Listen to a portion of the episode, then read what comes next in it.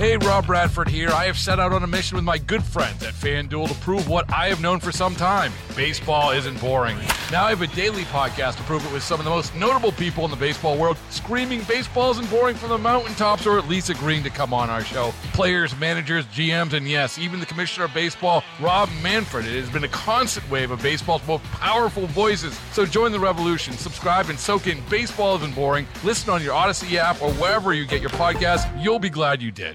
Time to rewind. It's the Chris and Amy Rewind Recap.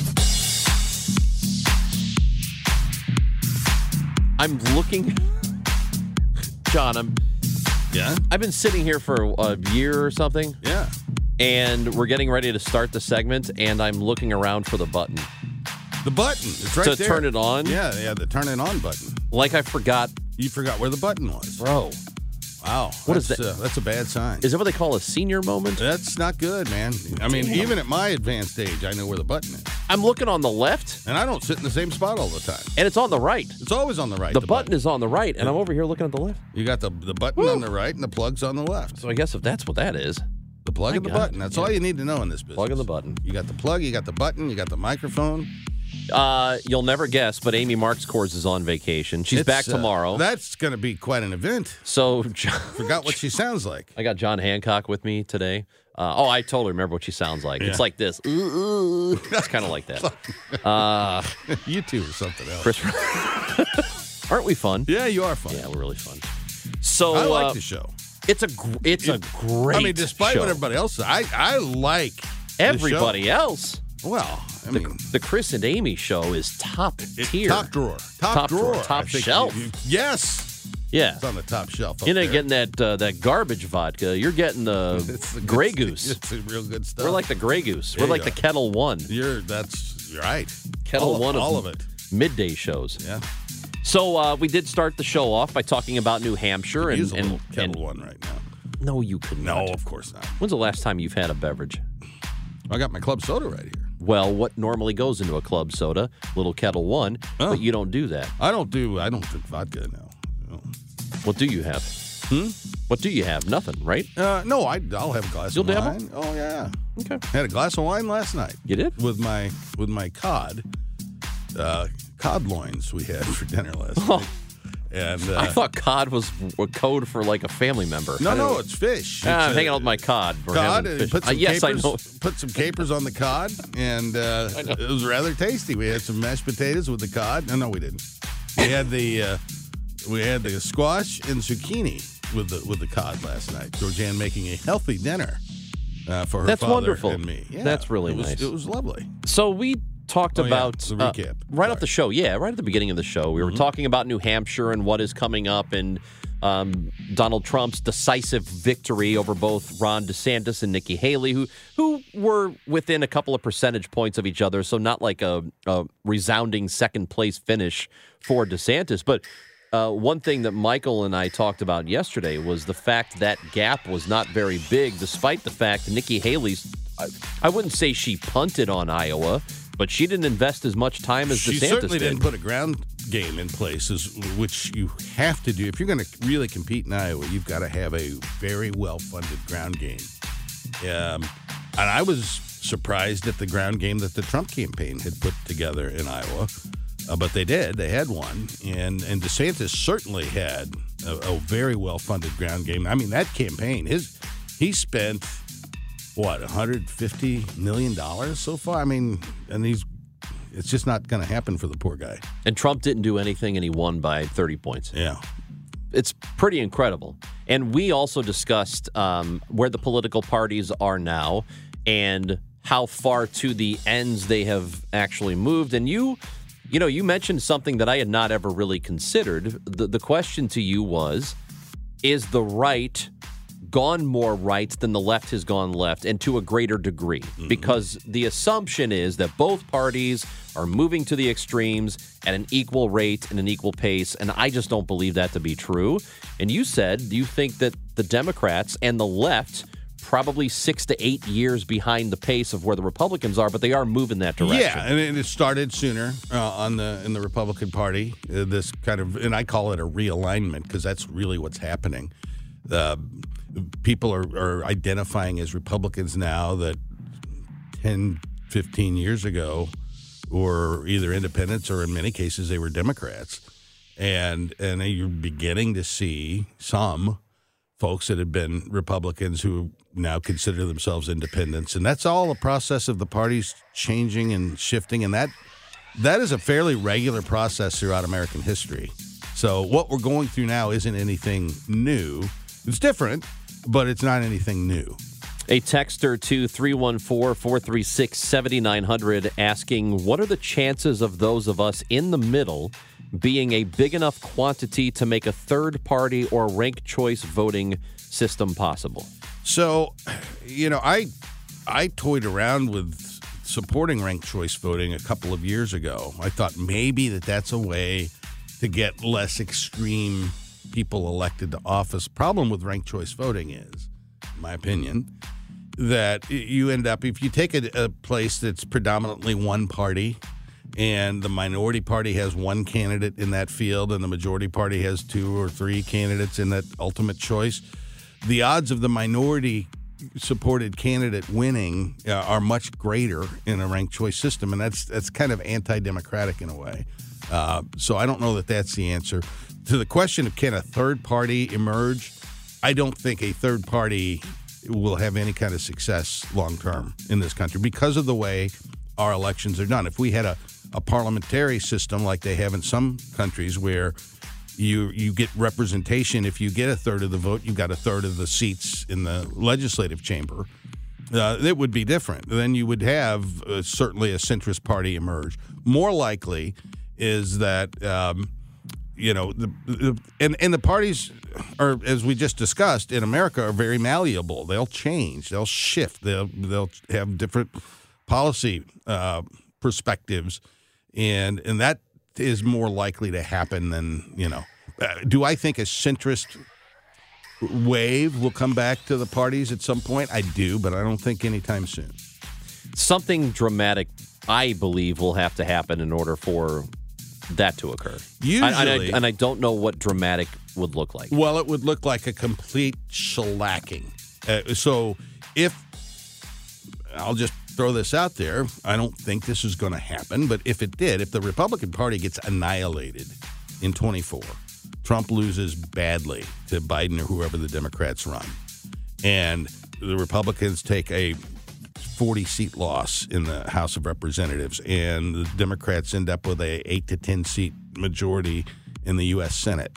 You know, if that happened, then there'd be a, a complete, you know, soul searching Sure. effort. The Republican Party will not look the same if that happens. Is I that, don't is, think. is that even possible, though, with the way districts are drawn? Um, it's possible. Yeah, I mean we've had we've had within the last decade we've had forty seat shifts in the House in elections. The 2010 election, the 2014 election, both of those massive gains for Republicans. That's true, but I would also I would almost argue that 10 years feels like an eternity. Yeah. And things are so much different than they were 10 years ago. Yeah, they are, uh, and and I'm not I'm not suggesting that I think that's going to happen. That there's going But to be this massive collapse, but that's what it would take Yeah. for the Republican Party's trajectory to change. We also visited with Thane Rosenbaum, who is the um, CBS News legal analyst, the Trump trial, uh, the defamation trial with E. Jean Carroll ongoing today. the trial is not about whether it happened or or whether he denied it. The court is saying we already decided you did it and you denied it, um, but we're really deciding on another level of damages, referring to when you were president. And of course, E. Jean Carroll has accused uh, former President Trump of sexual assault. And um, a jury did find previously that, that it did happen. So now it's about how much money she will be awarded because she is arguing that he defamed her and caused her harm after the fact. Um, they are arguing that, well, she's actually doing quite well since all of this went down. So you can't say that we uh, harmed her in any way. Uh, we'll, I guess, we'll find out though. We will. Uh, jury selection, I think, was supposed to start today. Yep. So you're you're a ways away from having any kind of final adjudication there. We also had Creed Bratton. If you Yeah. watched The Office, If you ever saw The Office, uh, you know who Creed is from that show. He also does a live show with music and comedy, and he will be at City Winery coming up a week from today. I'm a little nervous as I get older about the thing. So basically, well, I'll come out and I'll do about a half a song, and then I'll run to the side and hide behind the curtains to see the reaction of the audience.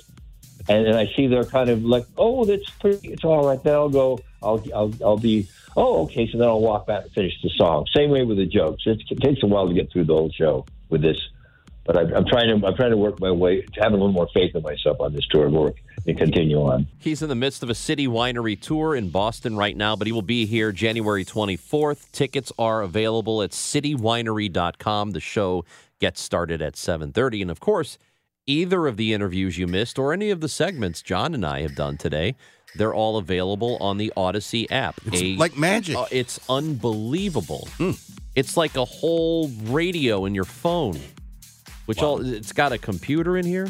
There's a lot going on It's in got a phone. calculator. Yeah. Got a tip calculator. Yeah, it does. Um, yeah, Audacy app, A U D A C Y, totally free. Listen to the show, podcasts, uh, listen live. Cardinals baseball, which is coming up. I mean, hell, we're what? Less than a month away from pitchers and catchers reporting. I know, dude. It's crazy. I can't wait. So we are very, very close to spring training baseball, and then when that happens, we're close to uh, regular season baseball, and you can catch those games on the Audacy app. Yeah, and there's nothing I love listening to spring training games on the radio. Uh, just ever since I was a little kid. It was- Interesting. it's a big, I don't know, it's kind of like the beginning of spring is right around the corner. You know, things are be growing and becoming new. Life is springing up all around us, and the Cardinals are playing baseball. Something very romantic about that for me. I love spring training, but only if I get to go to it. Yes. which I, I've done a lot. Um, I don't really like watching spring training games. I not like- anymore. I, not anymore. I like the radio, man. I mean, you hear Rooney's voice, you know, and now Ricky Oh. and Claves joining. there is. I, will say this: there is something about it being February. So, I, so I guess games usually start late February, early, Early March. March, yep. Um, I, I can look here real quick and see when the first March game is, but um, or spring training game. But to for it to be like.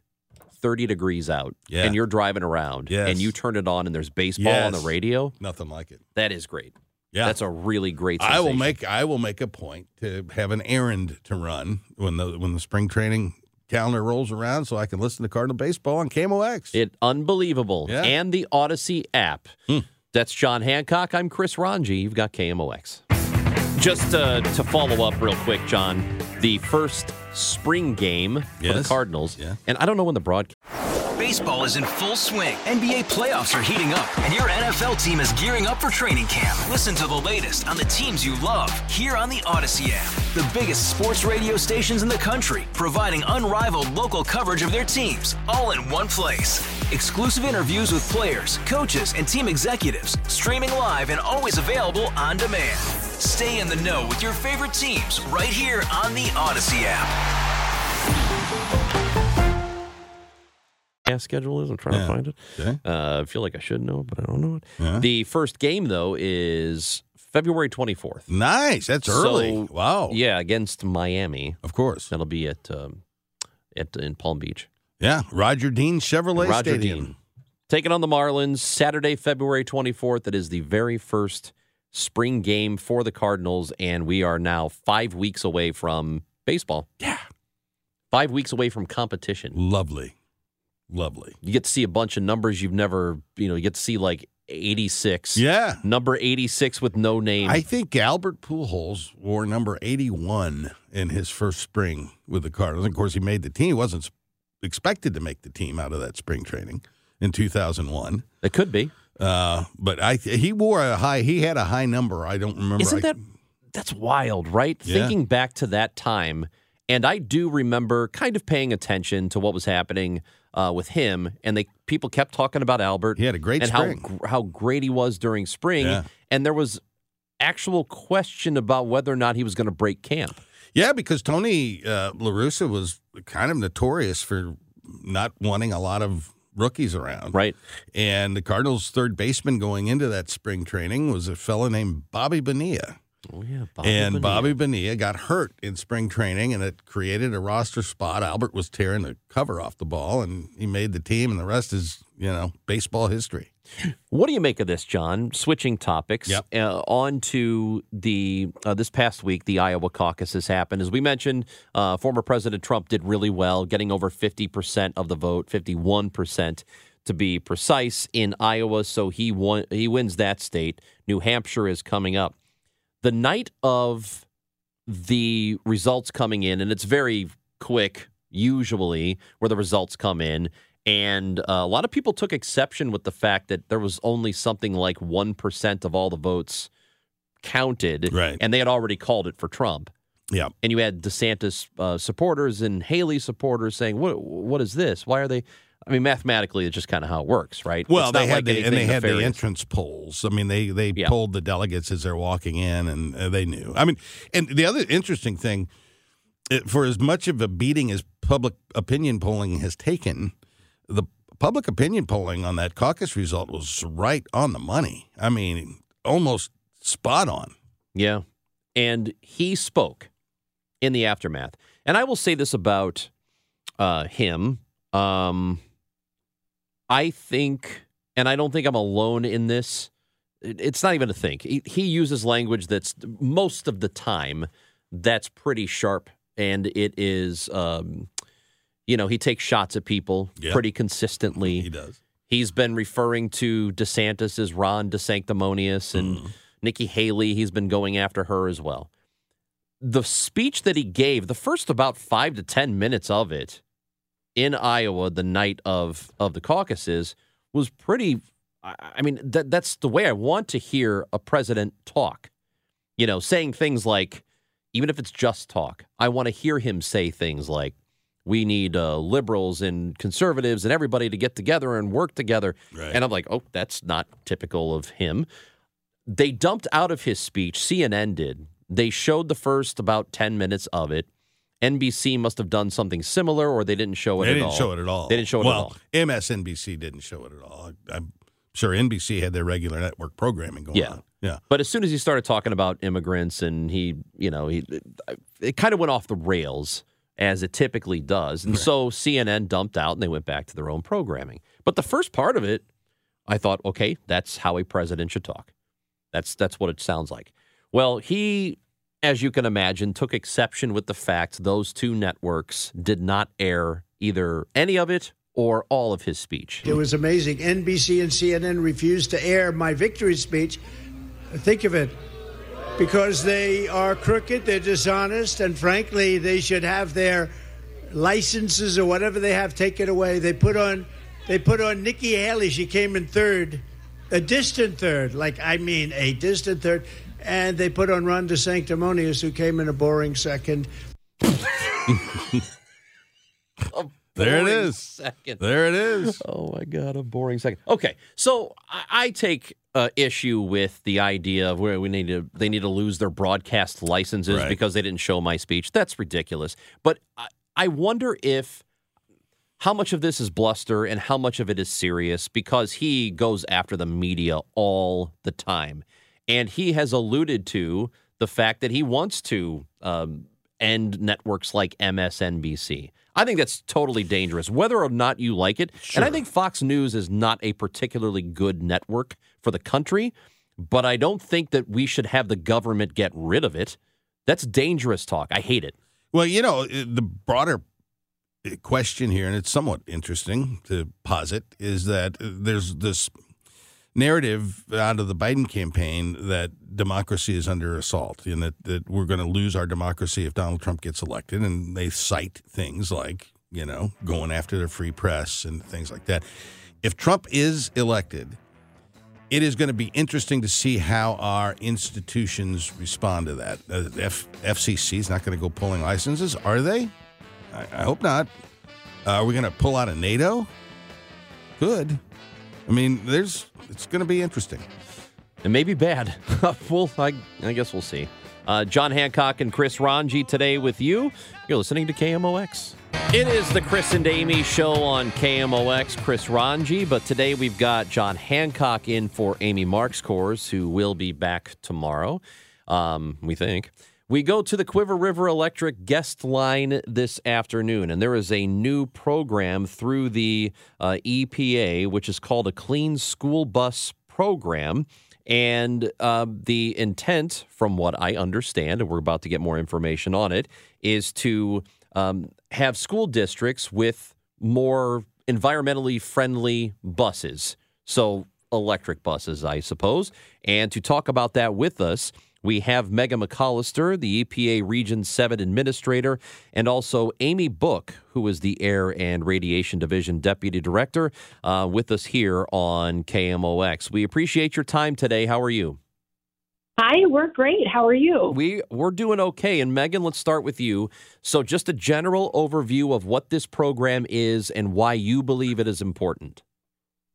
Well, this program is basically designed to help protect clean air for our kids all across the country, of course. But I'm really excited. Last week, we at EPA Region 7 announced um, these clean school bus grants. And I'm really excited to say that students in the St. Louis area will be able to benefit from this by getting some some clean school buses into those districts. Where specifically is this going to happen? So we have two school districts that will be receiving uh, buses directly. Ferguson Florissant has been selected to receive a little over $6 million, which will translate into about 16 um, clean school buses. And then also the Ritenour School District will receive about 9.5 million to purchase 24 clean school buses. So that's very exciting. And then we also have two bus operators, uh, First Student and Highland, who will be receiving funding. And uh, through Highland, uh, Normandy schools and then also St. Louis public schools will be receiving uh, 10 buses, about 10 buses and 30 buses respectively. So it's a really huge investment in clean school buses in the region and specifically in the St. Louis area. And we're just really thrilled to be able to bring this news. And this was part of one of the one of the acts that was passed within the last couple of years. Is that right? Yep, that's correct. Uh, this program, the Clean School Bus Program, is funded through the bipartisan infrastructure law, and it's about a five five billion dollar program um, over a number of years. And right now, we have been announcing the grant program and then also want to make sure that people are aware that we have the Clean School Bus Rebate Program, which is also currently accepting applications, and those are due by January 31st. So if people didn't get buses in this last round, we want to make sure that they that they still apply. Yeah, school buses are expensive. It's a major cost to, to school districts across the country. Uh, these are, are the clean buses about the same cost as the traditional buses, or are they quite a bit more expensive? So, hi there. This is Amy Booke, and the, the clean school buses are a great investment for these school districts. Uh, they can save in, in maintenance costs. Um, and so, although there's a little bit of a change here in practices, the clean school buses are a great investment for the school districts, um, and they save in maintenance costs and the drivers have been very impressed with the um, operations that we've seen so far in the region. So let's let's talk about, um, I guess, the science of it. Just how much better are they than than a typical school bus, and and what are the lasting effects of it? So over, say, a five or ten year period. So currently, you know, diesel engines and diesel buses um, are the source of air pollution, like particulate matter and nitrogen oxides, where an electric school buses don't contribute any of that pollution. So for sensitive populations, for children, it's a it's an immense uh, benefit to not have diesel buses operating or idling around their schools or on their neighborhoods. Have you been able to, Amy, measure just how what what is the actual effect on the kids who are at the schools and you know you're talking about the buses idling in on the school property? Are there is there actual data that that shows that kids are at greater risk just by virtue of the of the standard bus, you know, the the gas fueled bus uh, being there on the property? Sure. So that's a great question. Um, we believe that that the students will see a very tangible impact. Uh, we don't have monitors everywhere in the in the metro area, but diesel do contribute substantially to air pollution in the area. So anything we can do to reduce and take out emissions is a benefit.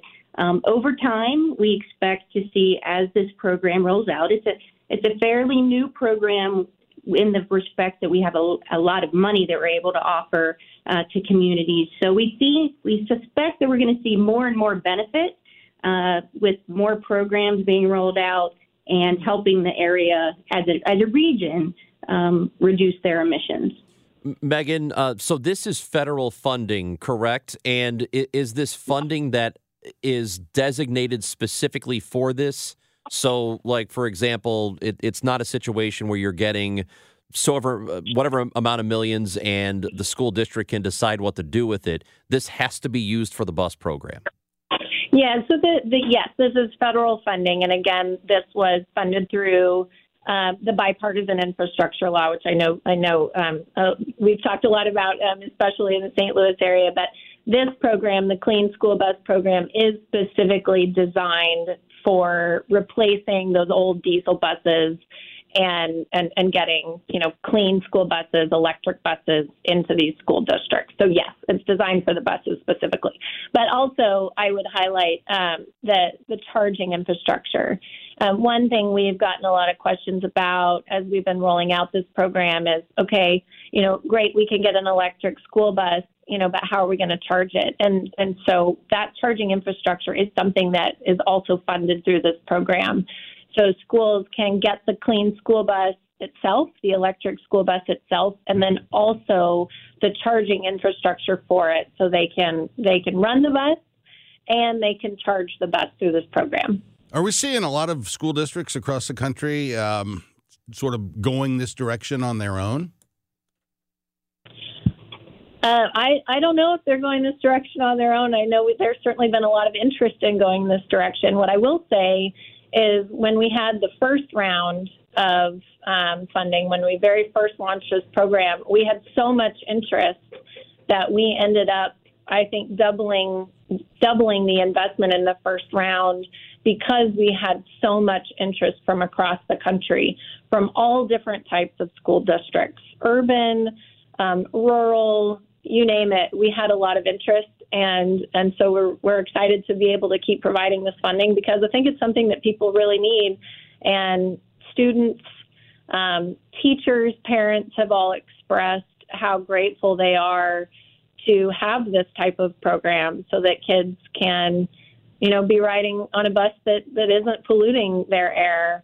Um, kind of on a greater level, but also at an acute level. You know, it's if if a student is lining up to get on an electric bus, they're not breathing, you know, those diesel fumes when when they're standing there waiting to get on the bus. So so yes, we've had a lot of interest in the program. It, has there been any pushback?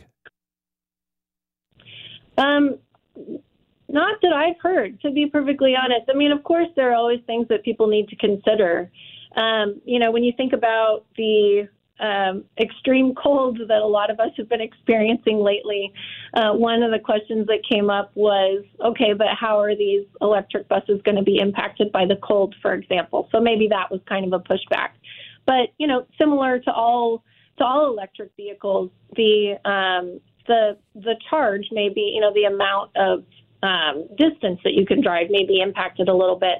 But on the flip side, a lot of diesel buses won't even start when it's when it's so cold. You know, diesel fuel will, will gel up. And I even just this morning had a coworker who who had to um, pivot this morning and find other arrangements and and drive her child to school because they heard very last minute that the their diesel buses were not um, able to start and weren't able to pick up. So Meghan, Amy, we appreciate the time today. Thank you for the information. Hey, thank you. Thank you. Meghan McCollister, uh, EPA Region 7 administrator, administrator and the Air and Radiation Division Deputy Director uh, from Region 7, Amy Booke, with us on KMOX. Yeah. So, yeah. You seem to have a problem with it. Like, I don't care. Like, I'm- what the hell do I I'm care? Sure I mean, they're, a- I'm sure they're both very wonderful uh, women. and- Why do you have a thing people. against electric vehicles? Uh, I don't have a problem with electric vehicles, but I would hasten to point out that uh, we never got an answer to how much these things cost vis a vis a regular school bus. Doesn't cost you anything. Well, of course it does because it's a federal government paying, and, and there's a lot of interest in uh, free buses. Now that's shocking news. A school district is interested that they can get a bunch of free buses. Of course, they're interested Why in not? getting free, but well, because if the market wanted, if school districts were clamoring for electric buses, guess what? They'd be buying them. They'd be replacing their existing buses with electric buses. Why are they not buying electric buses? Because they're not cost effective. And now here's the federal government stepping in and spending money that we don't have in this country. Uh, the massive debt that we've added uh, over the course, whether it was that infrastructure bill, whether it was the whatever Keep America Great or the PPP program of the Trump administration, we were just handing money out of this federal government. The market will take care of this. You and I grew up breathing diesel fumes our Yeah, entire lives, and uh, it's decidedly well, I bad. mean, we've made it this far. Well, And- this far. and- and so uh, my point is, my point is, and I- and I didn't want to get into it with with our friends that work at the EPA, and I'm sure they're very well intended, and they're just doing their jobs. I mean, they well, get- yeah, I mean they're trying to Right. keep people from polluting stuff, which I think Yeah. is good. Yeah, but the federal government handing out this this is the kind of stuff. This is why I'm a conservative, Ronj. I, I this kind of stuff drives me crazy. We don't have money for it. Oh, sure And so here's a here's here's a what'd she say a five billion dollar program? Five billion dollars to buy school buses for school districts. Uh, Should see what our defense budget well, is. Well, exactly. I'm, I'm, I'm Which, which, uh, let's if we're going to start cutting, let's start cutting where we know most of it is, and it's in defense. And I most of promise it. you, Most of it is in entitlements. Uh, I it- promise you, John. There's a, as much as people want to cut entitlements, um, which are social programs that do actually help poor people, and I think that's good. Um, the defense budget, I guarantee you, we could have still the strongest military in the world, and there's a lot of bloat in there. There is a lot. We of bloat could in the cut a lot yeah, from the I- defense budget I, I will grant and still lot have a powerful military. But the federal government buying school buses, I mean, this is uh, wow. When we don't have the money for it, I mean, it's just that simple. That's the kind of you know, it's a nice thing to do, I suppose, but uh, we don't have the money for it. Well, I look forward to the next Republican president coming in and not spending money. That'll right. be. Let me know when that happens Let in me at 'em. 2050. Let me at Let me know when that happens in 40 years. You let me at that federal budget, I'll take care of it. Have you ever seen the movie Dave? No, Uh, Uh, maybe I have. What's it about? uh, Kevin Kline, St. Louis's own Oh, yeah, Kevin yeah. Kline. He's in it, Yeah. and the president looks like him, and he has a cardiac event or a stroke or something. and he stands in. I have seen this movie. yes. Huh. And so he's supposed to just be the figurehead until the next election. I'm looking more like Biden every day. And this guy comes in. This guy comes in and they see sits down with the cameras on him and he balances the budget. Yeah. Sorry to spoil this one for you, but they're sitting at that conference room table, whatever that conference room is called. There it is. And they said, "Well, Cabinet what do we need this? The cabinet room." Yes. The cabinet members are sitting around, Yes. and they all just get to work with a pen and paper, and they balance the the federal budget, and everybody applauds. That's how we the used to do it. it. You know, back when Coolidge was That president. never happened in in in the last 150 years. Oh no, Calvin Coolidge, hundred years ago, was doing this very th- same thing, Really? balancing our budget. with yes, a with a quill and every day they and were cutting. parchment? They were cutting government spending of his administration every day. I love the idea of Calvin Coolidge using parchment. He was a great guy. Was he? Oh, great president, very underrated president. He, Uh, who is it? The guy you hate? Is it Wilson? Not a, not a fan of Wilson. No, Oh, Yeah. okay. Income Woodrow tax, Wilson. Yeah, Uh, Amy, for some reason, has a visceral hatred for Woodrow Wilson, which is the. I, how do you have hatred for somebody who's been? well, he was he was a bad hombre, and historians have reevaluated. He was once considered to be a great, a near great president by historians. Not anymore. anyway, so um, that's John Hancock. You got me wound up with the electric buses here, Isaac. Something had to do it. yeah, all right, all right. Well, look at us caring about the. now. we're over here caring about the environment, I care and it, about and the it pisses John off like you wouldn't believe. John Hancock and Chris Ranji on KMOX. Ah. John just told a joke that we can never, ever in a million years repeat, and I can't believe he no did it. words were inappropriate in the joke, but it's not it's not suitable for airing. In case my in case my pastor is listening. Holy monkey! Wow, that's Yeah. a great joke. Uh, it- Well, it wasn't a is- joke. It was. I mean, it I, well, I know, but it, I mean, it it kind of is. It was a Jack Buck story. So Jack Buck how story. how inappropriate could it possibly? you be? do a great Jack Buck. Well, I appreciate that. Here are the Cardinals. Yep. See, I used to do a ge- a, a thing where I did uh, Jack Buck, uh, and John Ashcroft shows up in the booth. Oh, no. Uh, And uh, it was this whole little skit I did back and forth, and because I could, back then I was able to impersonate John Ashcroft when people remembered what he sounded like, you know. So that was my big claim to fame on the floor of the legislature. I'd go up and I'd do my John Ashcroft impersonation to get my amendments passed, and uh, more often than not, the Democrats would vote for it because they liked it. because could you do it for me now? I could try. It's been I haven't done Ashcroft in years. Let's see. I just want to thank the people of Missouri. You know, we want to reach our highest and best and not our lowest and least. And I'm deeply grateful. I'm grateful for you, Chris, for everything you've done for the people of Missouri. All right, I'll vote for you. I just want you to reach the maximum of your God given potential. All right, that's all I got.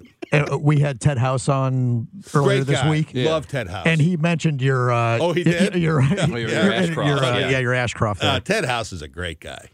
Yeah, really we, good guy. We we did. We talked to him on Thursday or Friday. Hmm. Yeah, he's uh, yeah, I I don't remember which day, but it was.